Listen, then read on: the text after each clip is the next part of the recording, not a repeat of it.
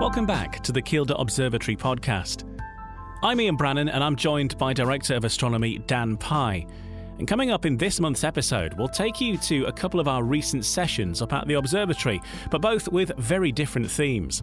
First was our Space Kids event, which is one of our most popular events which takes place during the daytime and during the school holidays. It ends with youngsters building and launching their own rockets. Three, two, one. And then it was the turn of another of our most sought after evenings, the Aurora Night, where you can learn about the aurora phenomenon and discover how to see it for yourself. It's in such a beautiful setting, the views are phenomenal. So that's one of my favourite highlights of today. We're also talking cosmology in this month's episode too, with Dr. Sam James, who is chair of the Northeast branch of the Institute of Physics, finding out why we can still see the remnants of the Big Bang. The fact is, is that the the very last light given off by the Big Bang is actually imprinted on the night sky. All coming up in this month's Kielder Observatory podcast.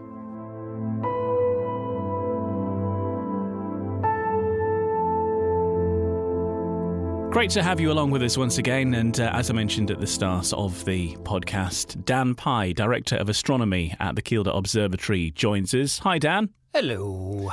So, in this episode this month, we are going to bring you a flavour of what it's like to take in one of the many different um, sessions that you can join at Kielder Observatory. There's often different themes that run through them, and um, what we're going to take you to is one of the sessions that happened during the half term holidays, which was a double session, really, certainly for me and, and for everybody who was working there, but for the people visiting, there were uh, it's a daytime session which was set up for kids where we were launching rockets into and that was like a, a late afternoon tea time kind of event. Uh, and those events happened during the school holidays, and then we had an aurora session where we were learning more about the uh, the northern lights, the aurora borealis, what makes it up, and why does it happen, and um, how do you actually see it. So uh, Dan was present at both of those, so we'll hear more from Dan uh, when we actually um, play that for you in a little bit. On to this month then. Well, the, the last month has gone very well. You've had your first full month of being back open, and I know things are not 100% back to normal, but uh, at least you're getting people uh, there in person to the observatory to uh, to take part in sessions and have visitors along. How has it gone so far? Yeah, it's gone great. It's been amazing seeing people come back through the door and welcoming them uh, to, to, to the place that we all love to be. We love being at the observatory, and our main motivation, really, for every staff member that we have is that we just love to talk about astronomy. That's, that's the thing that keeps us going. That's the thing that keeps us um, interested in our jobs. And we all love to do our jobs because astronomy is not only just the thing that some of us studied, but also our hobby, our pastime, and the thing that we read about and listen to. So being able to share that with the general public and convey it in a fashion that is understandable and accessible for the general public has been fantastic to get back to that again. And of course, to enjoy the, the night sky from Kielder, even during the summertime. It's still still light at Kielder during the summertime because, of course, we're tilted towards the sun and we experience uh, no real astronomical darkness at this time of year. But that doesn't really take away from the fact that you can see more still from Kielder with the naked eye than you could ever see from a populated area such as big cities like Newcastle or London and places like that.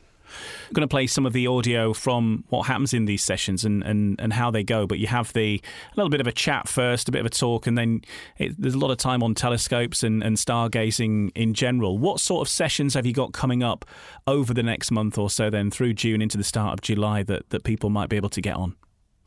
We're in very short supply. um, there's um, more. Most of our later events are all are all completely booked out. Um, the remaining events, uh, such as the cosmology, the heavier topics, if you like, things like um, our dark universe, which we run um, rarely throughout the month, actually. And that addresses the topic of things such as um, dark energy and dark matter and what are black holes and why are they so important and interesting to us. And then we've got other subjects such as um, where the universe came from, the origins of the universe event that addresses everything from the Big Bang up to the cosmological web that we're able to see today. So, all of those events we still have very limited availability on. But things such as Aurora, um, Space Kids events, uh, late night dark skies, and such like that, I think we're pretty much booked for much of the year now. So there's very, very limited spaces available throughout the summer. And this is it. You see, you've got to book early. Keep it, keep your eye on the website. You never know; there might be some cancellations and stuff as well. So uh, do keep an eye on, on social media because that does uh, uh, happen from occasion. Um, that doesn't stop you yourself going to a dark location somewhere across the northeast, or indeed anywhere. And uh, aside from the observatory, where, where's a good place to, to check out the night sky? We're going to give people a, an idea of the things that they can look out for over the next few weeks. But where would you recommend going if uh, if they can't uh, get a ticket at the moment to come up to the observatory? Where where else is good? There's some great dark sky locations around the northeast. We're very fortunate because everything is so spread out across the northeast, and being able to um, cut out horizontal light pollution is a real benefit for us. So if we go to places such as um, Derwent, Derwent Reservoir, um, is a great place to go and, and view the night sky. We've got a really good surrounding of trees, which blocks out much of the light pollution. You get a little bit of light pollution from Consett, but the, the southern sky from there is really, really great. Um, you've also got um, the beach as well. Don't forget, you can go to the beach and do some stargazing. It's a real great location to do a bit of stargazing, is the beach. Um, and there's plenty of other larger parks when you start to cross into the Pennines um, and down into North Yorkshire, where you can go to big expanses of really dark uh, areas away from light pollution. Essentially, the, the, the idea is to get away from light pollution. The biggest place that you can go and do that is the 1500 square kilometres of the Dark Sky Park in Northumberland. So you don't have to come to the observatory to witness that or to experience that. You can come to any part of that park, it is public access, and still enjoy the night sky from anywhere in Northumberland. Fantastic stuff. And so, moving on to the next few weeks, then uh, through the second half of June into the first part of July, what what are the things to look out for in the night sky? We mentioned, of course, that obviously we've got the lightest evenings now uh, at this time of year. But what are the astronomical events that we're looking for? Um, well, the, this time of year, June, is is the peak of, of daytime and nighttime, I guess, if you like. This is when we start to approach the summer solstice, when we approach the 21st of June. And that's when our North Pole is orientated entirely towards the sun. Um, so that's when we experience the shortest night, if you like. So it's not a great time of year to see some really deep objects at this time of year, but it nevertheless is an incredible time of year to witness the phenomenon that is noctilucent clouds. And I talk about these all the time. They're bits of meteor dust in our atmosphere, 60 miles up in our atmosphere. And at this time of year, the mesosphere, where they're currently sat and being blown around by winds, is incredibly cold, cold enough that it creates these little ice crystals surrounding each little dust particle. And these little particles of dust with the ice crystals are very reflective. So, as our North Pole is pointing towards the sun, sunlight is able to skip through our atmosphere and illuminate these stunning cloud structures. And they happen usually between 10 pm and 2 am in the morning. They're stunning to see with the naked eye. It's one of those phenomena that when you see it on a camera, it looks very similar to how you see it with the naked eye. And what we're looking for is webby, white and blue shimmering clouds across the northern horizon that appear to be illuminated in the night sky. You'll, you'll notice they're very, very different to other clouds that you see at that time of night. Um, and they're just stunning to see because they're double the altitude as to the clouds that you would normally be able to see with the naked eye. Things like cumulonimbus clouds and big storm clouds, even anvil clouds, they reach to about 35, uh, 35 miles. These ones are almost double the altitude of that all the way up there in the mesosphere, and it's space dust, so that's infinitely cooler as well. Um, yeah. Space dust it, is always is always. I, I remember seeing these myself last year, and they, they are they're they're very noticeable. You you will know when you've seen one because it's weird in that it just looks like a normal high cloud, but it's illuminated and it's you know in the darkness or the twilight. It just is mm. shimmering. It's it is outstanding. It's really great. And they change as well very slowly as you watch them. They're evolving and all tendril like and webby and strange. And they, they just dance across the sky. They are my favourite thing to see in the summertime is noctilucent clouds. And we get some really spectacular displays that we can see across the north of the UK. Fantastic stuff. And uh, as we move on to our pie in the sky feature, which is uh, something of which you're you are synonymous with.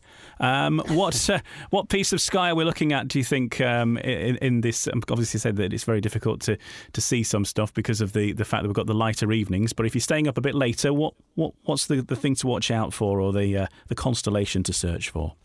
Uh, so we've got um, a, a, great asterism that I want to share with you. Now, an asterism isn't an official constellation. Across the night sky constellations, just to explain a little bit about what they are, they're um, dot to dot depictions of mythological uh, uh, creatures or beings or objects, which are usually linked to Roman or Greek mythology for the ones that we can see here in the UK. There's 88 of them across the uh, across the skies, and the reason they exist now in that in that context is really just for referencing different patches of sky, almost like building up an image of, of how the, the, the heavens look. They had different meanings in the past, um, but nowadays we just use them as a almost like grid reference system. Um, an asterism isn't an official constellation. It's a, a, collection of stars which are in various different constellations, or they may all be part of the same constellation, which look like something uh, recognizable. And the one that we want to pick out this time is the summer triangle. Um, and we can see that by connecting three very bright stars. We've got uh, Deneb, um, which literally translates to, I'm told, bum. Um, in modern day English, it's in the it's in the bum of uh, of the constellation of Cygnus. So it's a bright star called Deneb. Then we've got another one which is called Vega, and then another one which is called um, Altair. Now, if you connect all three of those together, you'll see it creates this gigantic triangle in the sky that points almost perfectly south. And as we start to swing through into peak summertime, that'll reach the central point of our sky at midnight.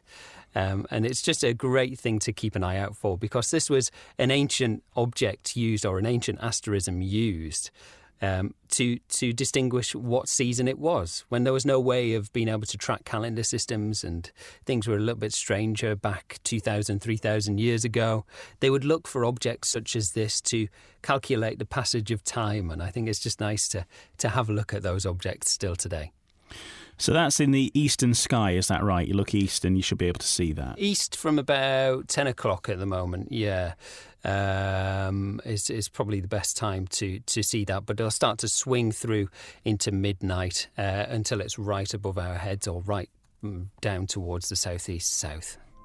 Asterisms, then, your challenge on Pie in the Sky for this month. Good luck with that. Let us know how you get on as well and see if you see any of those. This is the Kielder Observatory podcast.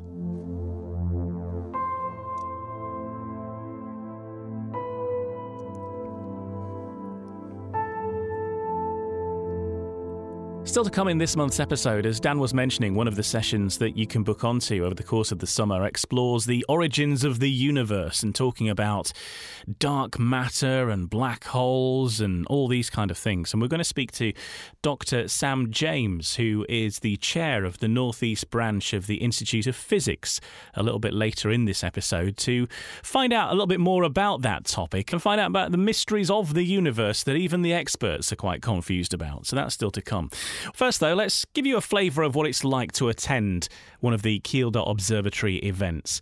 If you've never been before, Imagine that you're right at the top of the hill, you've gone two miles up a dirt track, and you're in one of the most remote locations that you could possibly find yourself, and you've got some state of the art telescopes to gaze deeply into space. And we've got two particular events on Space Kids, which is uh, designed for kids in the school holidays to learn more about the wonders of space, do a bit of stargazing, even in the daytime, and make a rocket as well. And um, and then we had the Aurora session, which was uh, in the evening, which is one of the most popular events that Kielder does. And I caught up with Dan in his natural habitat. What we're doing today is we're taking in two sessions because you're doubling up during the course of the, the school holidays, and it's still very firmly daylight. It's about six o'clock in the evening. The sun is shining. It's the hottest day of the year officially, and um, not many stars to be seen currently. But you do have sessions for kids that are happening. And just tell us what sort of things that you do in these sessions. Yeah, so it's really good actually being here on a day when it is beautiful weather like this, where we get to see the sun, because of course that is our closest star to us. So we can see that through our, our special telescopes. We always used to say the same thing of uh, about our telescopes is that we think we might have the largest solar filter in the north. Uh, we've got a 16 inch solar filter for our telescope, so we're able to look at the sun, and the, there's some sunspots on there at the moment as well. So they're doing that in the 16 inch observatory right now. Um, then we also have a, another telescope which is looking at stars as well. We've, we can see some stars at this time of year. We can see um, a really bright star called Arcturus, which um, is looking at right now, which is about 37 light years away. So even in the daytime, we can still see something that's 37 light years away. So it's not. Um, it's not a bad time to come and, and do some stargazing. There's always stargazing we can do. Uh, but the, the priority of this event really is to uh, is to launch rockets, and that's what we'll be doing at the at the end of the event. We've got some bottle rockets which we're launching. So you say it's not rocket science, but really it is. Yeah, it is. Yeah, rocket science is the end thing that we're doing today. Um, which is dead easy. I mean, we make it sound like it's really complicated rocket science, but it's not. It's just about creating enough downward thrust to make something go up which is actually really, really hard. so that's the session that's happening today. And then later, um, you have a session for when things do get dark. And um, the theme this evening is that, that old chestnut, the aurora. Not that we're planning on necessarily seeing the aurora. That's not something you can really plan for. And I know that we've said that this current uh, period of time is not the strongest for it, but it's certainly about learning about how to see it. Yeah, that's it. Yeah, and we do get to see it in Northumberland a few times a year. Um, and these these events, these Aurora events, are our most popular events. People love the Aurora. They love the idea of being able to see the Aurora. They love the the mystical qualities that it has as well. The way that it looks is beautiful. It's one of the most incredible earthbound sciences that we have. But then, would we call it an earth science? Because really, it's influenced by something which is outside of our planet, stuff that's taking place in in space, uh, space weather, if you like. Um, so we'll be learning about that a little bit later on tonight. Also, um, during this time of year, there is other stuff to see as it gets a little bit later. Um, we're able to still do stargazing and we can see some great stars. And to be honest, even even coming to the Northumberland National Park, being away from light pollution in the summertime, you can still see more stars than you could see in a populated area anyway. Um, uh, so we'll see some stars later on. We'll do some stargazing, some uh, constellation hunting. Um, we'll also look at some probably slightly deeper objects because we haven't got a moon in the sky until quite later tonight. So we might just be able to pick out some star clusters, double stars, uh, towards the end of the event. But this season, it, I'm always hoping to see noctilucent clouds. That's what that's what I'm looking for. Uh, during the summertime is is those glowing clouds across on the northern horizon, which are formed by meteor dust uh, lingering around in, in the upper atmosphere. They're spectacular. So hopefully we'll see some of those tonight as well. This is the way that they go. So down here where our cap is, that's where we're going to attach it to a pole and it'll head up just like that. You can create a nose cone for it if you wish or you can leave it flat. It's entirely up to you. Aerodynamics is something which you may learn during this experience. um, and try and keep this bottom area completely open. So we don't want anything covering this bottom area at all. Everything on the top is absolutely fine. Come on, guys. Five, four, three, two, one. Pull.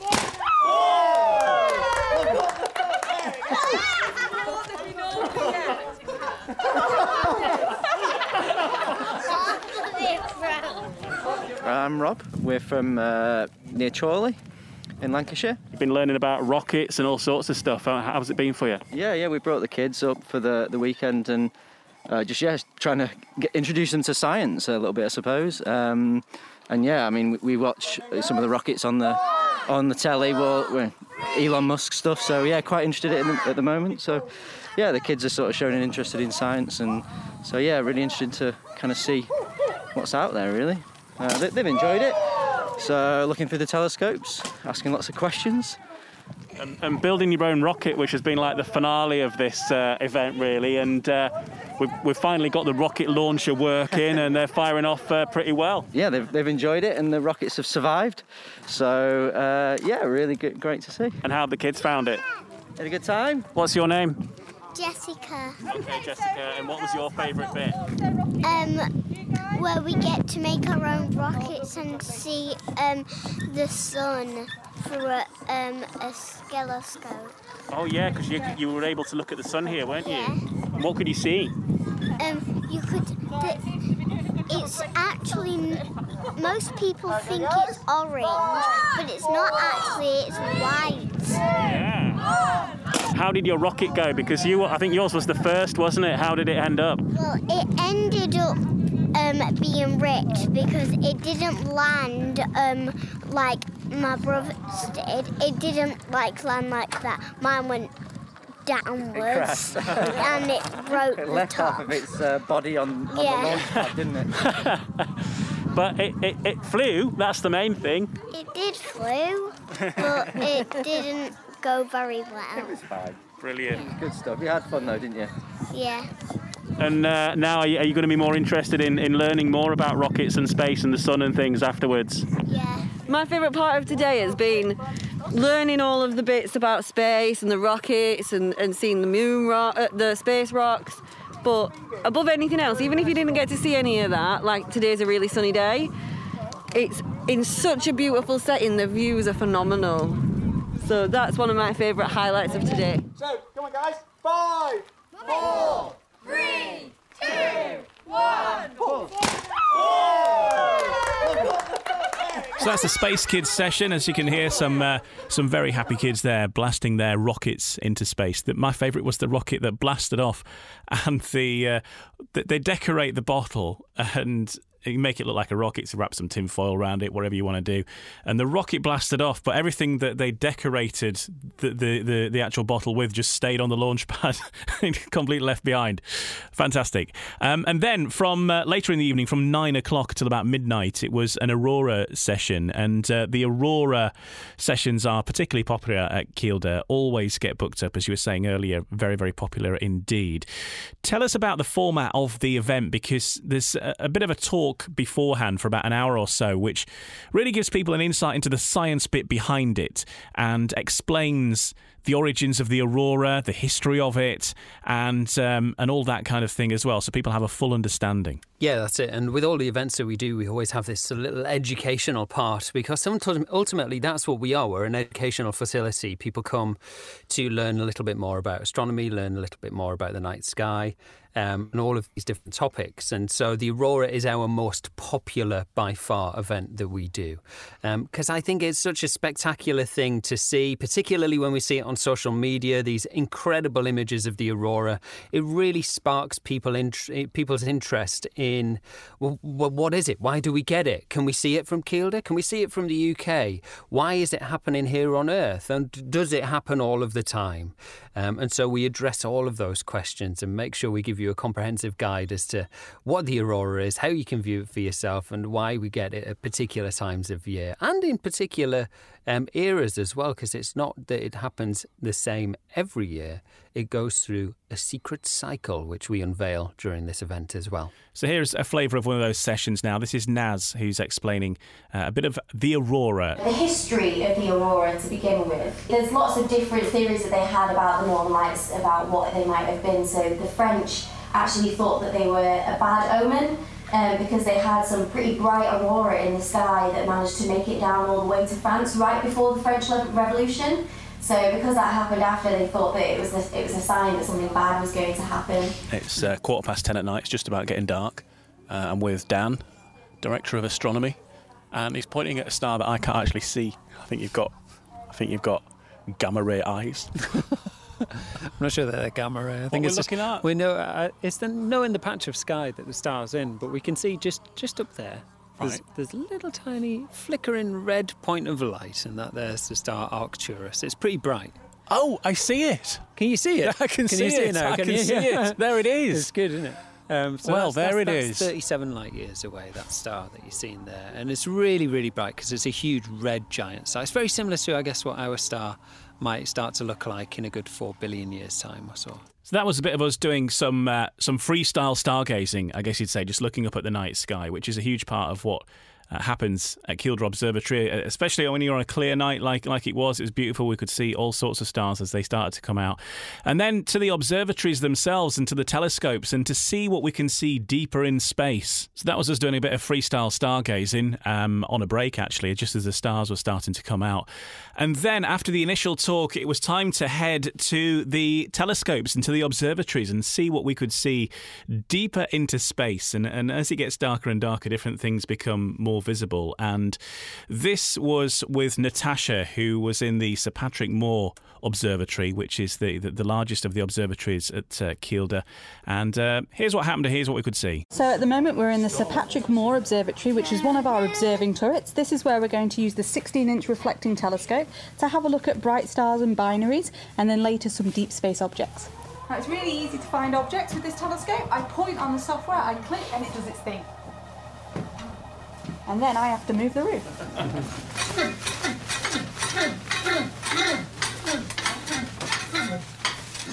So can you see just out of the, the doors there, directly overhead pretty much, there's a bright orange star. That's the dude we're going for. So have a little look, called Albireo. This uh, optical binary, so it's not a true binary, which is two stars that are orbiting each other, this optical binary is 350 and 410 light years away, respectively. So those are the two distances of the stars. Incredible to see these stars through this eyepiece, seeing that light. it's absolutely mind blowing. And these are stars that you just wouldn't see were you not in a dark sky park. And I'm looking up now through the open doors of the observatory, and the stars are starting to come out. It's incredible looking back in time, really, to galaxies that 450 light years away, and, and that, that light's been travelling through space for all that time since Queen Elizabeth was, was on the throne. so much has happened in that time that light's been travelling just to get to my eye that day. Um, the other thing that uh, is is great to be able to do on a nice clear night is just just look up at the night sky and just see the constellations that are there laid out before you. And Dan, I know you've you've got a laser pen and you're able to point at these, and that's quite incredible to see that you can just point skywards like that and just uh, just talk through people through the night sky. That's to be honest, my favourite thing to do is uh, in stargazing is to just use a laser pointer and just navigate around the sky. When we get into the real depths of winter, there's objects that you can see with the naked eye, which, uh, uh I mean, you can see the Andromeda Galaxy with the naked eye. That's two and a half million light years away. Um, being able to point that out to guests and show them that um, with our laser pens is, is phenomenal.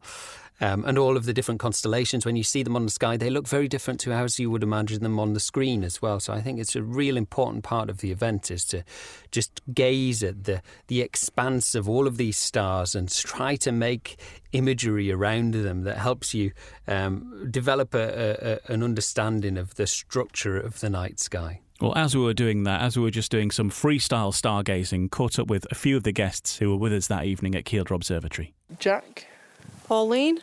And uh, Laura. We're from Ramsbottom in very near Greater Manchester. So what brings you to, to Kielder then tonight? I've uh, I went a few years ago and had to come again really. It's just amazing, isn't it? I really enjoy uh, stargazing when I can at home, but because cities are quite built up and it's very hard to actually get a view of anything without a lot of driving and quite heavy telescopes, which there's a lot of here. So it's really amazing to get the chance to see these things. It's yeah. fantastic to see. It's funny how much more of the sky you can see somewhere that's not light polluted than, you know, just travelling that little bit extra, you can see it looks like a different sky. Yeah, I wish I brought my camera. I'd do some long exposures. yeah. But I mean, I'm 59 and I can remember as a child being able to see the dust clouds, you know, in the arms of, of the Milky Way from my back door. That's impossible now, isn't it? So, Whereas I've never really had that. I'm, I'm 18, so I've kind of had holidays camping and in places that are slightly less light polluted than like Greater Manchester, but I've never seen somewhere with protected darkness like this. And it's just like you just stare at it for as long as you wanted to. it's really it's different. And it's always changing as well, you know, as the night goes on, things move around. And, yeah. and, and, it's good tonight, I suppose, because there's no moon, which helps, mm-hmm. uh, of course. And what other, other things have you seen with the telescopes as well? The Cigar Galaxy. Cigar Galaxy was the furthest thing we saw. it, um, I think it was a bit easier to see because rather than the disc facing us, it was sort of the side profile. so vision. yeah. Um, that was really impressive. He called the fuzzy wuzzy. What was it? The fuzzy wuzzy Oreo Cheerio. Cheerio galaxy. Nebula. It was- Ring Nebula. yeah, Yeah. it was. Uh, yeah. I think it was a star that was It was the Ring Nebula. yeah, It looked somewhat like a like a Cheerio, didn't and it? some closer, brighter stars as well. I didn't realise that every star has, or almost every star has planets around it. I had absolutely no idea about that. I thought they were literally just stars. That's something new. It's just crazy, isn't it? The the Sky Park is amazing. The it's really like nowhere else, especially in this country. Anyway. Mm. Yeah. We've got to come back in the winter. Yeah, definitely. Definitely. Yeah, you were saying the time of year was sort of affecting what you can see and what you can't. Unfortunately, Yeah. the position of the planets and it's the scale of things. Like you look at things in a telescope, but it's a pinprick, and that's 12 million light years away. It's impressive. Yeah. I know. It's, it's it's that that's the most mind blowing part of it all for me. Just the the idea that you're seeing things that when the light actually happened with this with what was happening on Earth at the time when the light was new, uh, intelligent life on the planet was so primitive. It's, that whole concept is mind blowing. And what you're looking at might not be there now. Yeah. That's another. Yeah. For all we know, Betelgeuse might have already exploded. Good. Well done. As you can hear, some very happy visitors and a little flavour of how the sessions go at Kielder Observatory. If you'd like to book your spot, head online, kielderobservatory.org.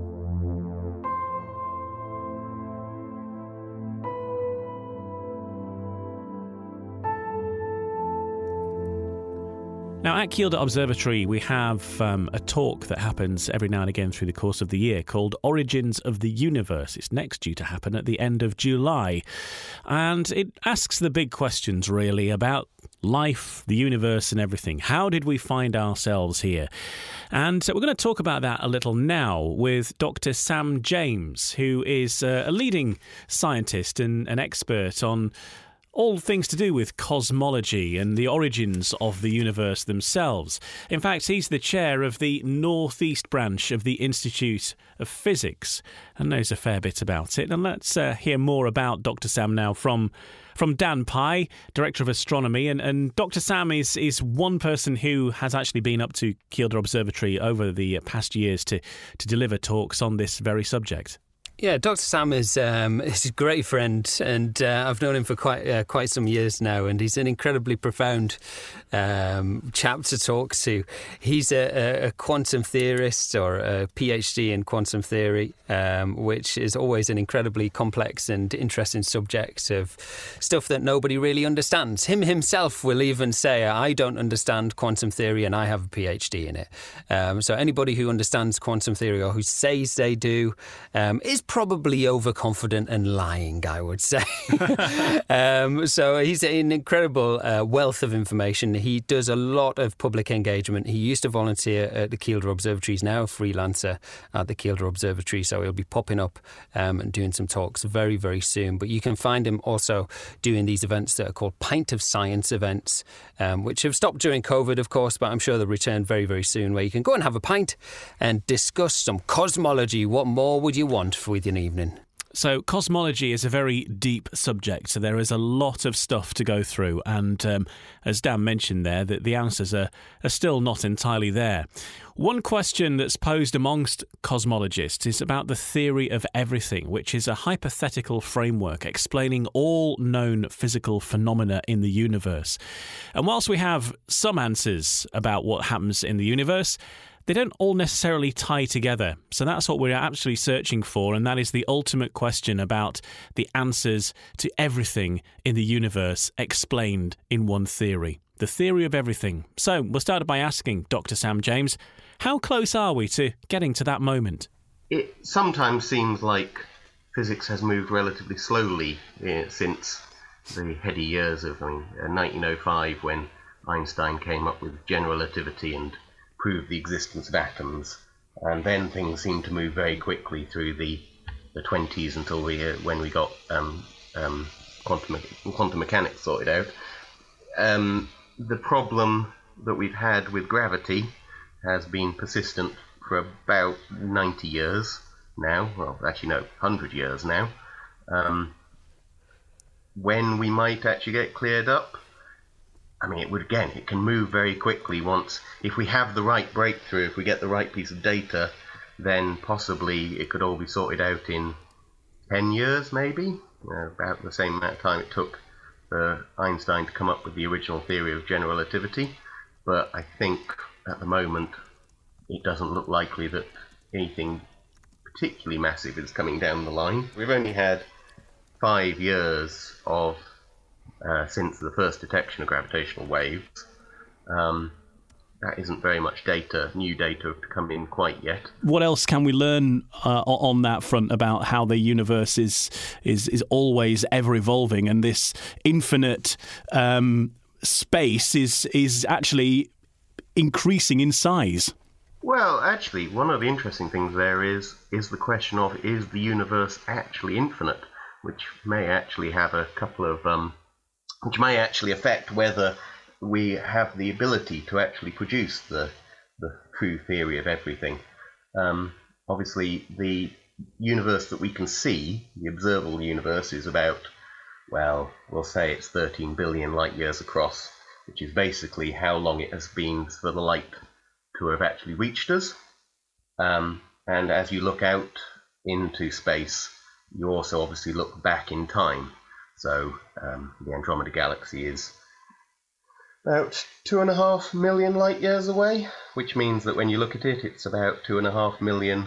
Uh, well, you're seeing it about as it was two and a half million years ago, and then as we look out further, we actually see all the way back to basically the the afterglow of the Big Bang, which is appro- very approximately 13 billion years ago. Uh, but we can't see past that because there's just not been enough time for light to travel um, any further. But that doesn't mean that that is the whole of the universe. It could be that the universe is in fact an infinite, infinite in extent, or it could be that it has some sort of finite size, and that's actually an open question in cosmology, I believe. You know, there's one thing that really plagues me with, with all of the theoretical points and all of the, the research and stuff that we do into all of these questions. And the, the biggest thing that, that, that I always find as a stumbling block is do we reach a point whereby we understand so much that we kind of lose sight of new discovery? Is that possibly what's what's holding us back? Are we so transfixed on what we do know that we're kind of not really thinking about what we don't know? I think that definitely is uh, a um, a very good point. Actually, uh, I was actually uh, alluding to the fact that um, if you actually look in certain branches of maths, now I have to be a little careful here because uh, I'm going to have to generalize, but generally speaking, there is actually in mathematics a proof that there can be statements which are true which we cannot actually prove which does, on the face of it, produce a bit of a problem because obviously the, the physics is built on maths, and if there are statements in maths that are true that we can't prove, it seems difficult to see how we could ever actually form the theory of everything. There is one caveat to this, which is the a more correct statement is there are things that can be true which cannot be proved in the framework that they are stated. So that's actually where the infinite nature of the universe comes into it, because if you can, um, we get round the problem by um, there can be statements which are true, but then we invent new mathematics to make uh, to prove those statements, and then that produces a whole new set of statements which we can't prove, and then we can create more mathematics to do it. And if we can ever and if you can ever expand your knowledge, then it's not a problem. Um, and this would come into the idea that the if the universe was finite, then perhaps there's some amount of finite knowledge we could have. And are there theories that you absolutely subscribe to and, and 100% believed were fact and, and made sense and, and you know you subscribe to those and then actually some further research comes out that changes that belief and maybe disproves well held theories and and really you have to start right from the from scratch with understanding some parts of the universe. I don't know. Actually, what, I mean, one of the small problems actually is that we haven't disproved all that much. Um, obviously, I mean, the last big uh, discovery for us theoretical physicists was the Higgs boson. Uh, so that was roughly theorized in about 1960s ish, uh, and obviously only discovered about uh, 10 years, well, seven or so years ago. But the thing was, it was discovered, um, and that part of the theory was proved. Um, there have been a couple of roadblocks thrown up um, in the theory of everything. Um, in the late 90s, it was hypothesized that the proton should be able to decay, but we've never actually uh, detected it. So that's left us with a bit of a hole in the theory. But mainly, when the theory predicts something, um, or at least the mainstream theory predicts something, we do actually normally go and find it, which I think is truly is actually the really amazing thing that um, we predict these things long ahead of when we actually discover them. And of course, there must have been a point. Uh, so, in the early history of science, it was much more the other way round. We would observe an effect, and then the theorists would have to spend a lot of time coming up with the correct theory for how it actually works. I mean, you know, um, even if you think we're playing around by throwing balls around long before Newton told us there was such a thing as a force, mm-hmm. for instance. Yeah. Um, you know, uh, the the uh, um, even the um, the astronomers had been uh, looking at the planets for a long time before even before um, gravity and Newton came up with gravity, and certainly a long time before uh, Einstein came up with the theory of general relativity, which replaced it. Uh, and then these days, uh, we we predict the Higgs boson 50 odd years before it's actually discovered, and similarly, we predicted that um, uh, quantum mechanics predicted things like uh, the ability to harness the energy in an atom long before, or certainly a couple of decades before we actually managed it. Um, so I always wonder when the first the first time in uh, science history is that a prediction occurred before the evidence or the data that came in to actually show that it could actually exist. Something that um, I, I, saw being discussed actually um, over the last couple of weeks was a, a, very good question that I didn't really have an answer because it was just a couple of people that I know that were discussing it. But we, we talk about um, the, the planets and the solar system that we know moves and rotates. Is we were talking about the universe expanding? Is is there any evidence to suggest that the universe itself is is moving around in some way, or indeed the whole thing rotates? Is is, is that something that's ever been um, um, looked at and discovered? Well, actually, that's a, that's a very interesting question. Whether the universe actually moves is a little bit. Um, that's an open question because then you'd have to work out whether you believe the universe exists in some bigger universe, i.e., a multiverse. However, um, we do know exactly which direction and how fast we are moving in the universe, which is always a, actually always really surprised me. Uh, maybe this is actually uh, um, maybe this is actually the most surprising thing I've ever found, which is um, so there's the cosmic microwave background radiation, which is the afterglow of the Big Bang. So it's all around us, and we can actually measure the fact that we know which way. You know, basically, if you look at, if you could, if you could see the cosmic microwave background, it would light up the entire sky.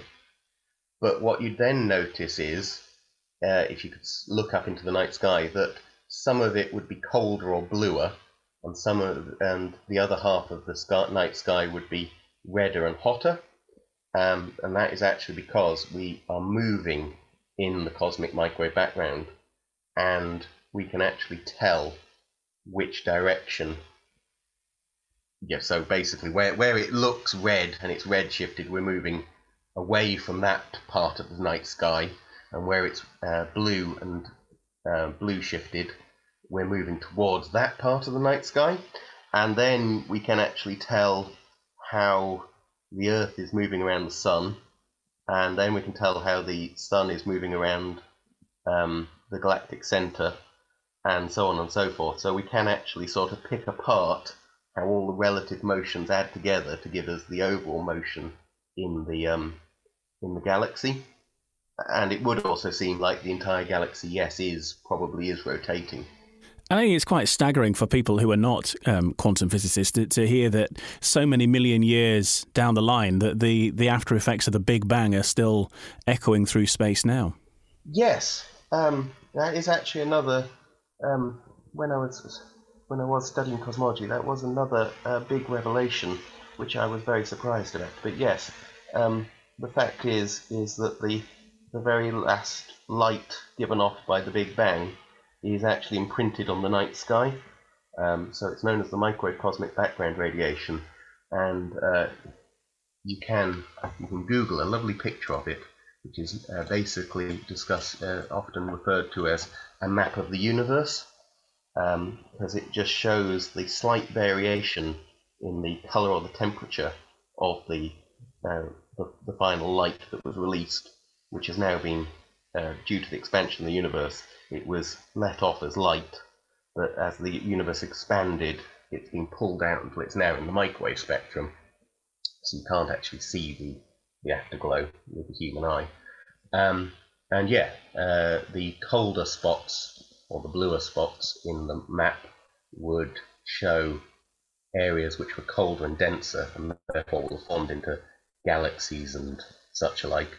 And the hotter areas will have, uh, which were less dense, will probably be the void between, um, which is the way in which it is actually a true map of the universe. That's Dr. Sam James, who is the chair of the Northeast branch of the Institute of Physics, talking a little bit of cosmology and the wonders and the mysteries of the fabric of the universe, which is something that uh, even the uh, the best scientists are still learning much more about on a daily basis, and uh, we have a, a, session coming up at the end of July called "The Origins of the Universe," where you'll find out more about that kind of subject. Check out kielderobservatory.org for more information. And that's it for this month. Enjoy your stargazing wherever it takes you and uh, enjoy the night sky. Don't forget to find out more about everything that's happening at Kielder Observatory. Firstly, there's the website, which is kielderobservatory.com org.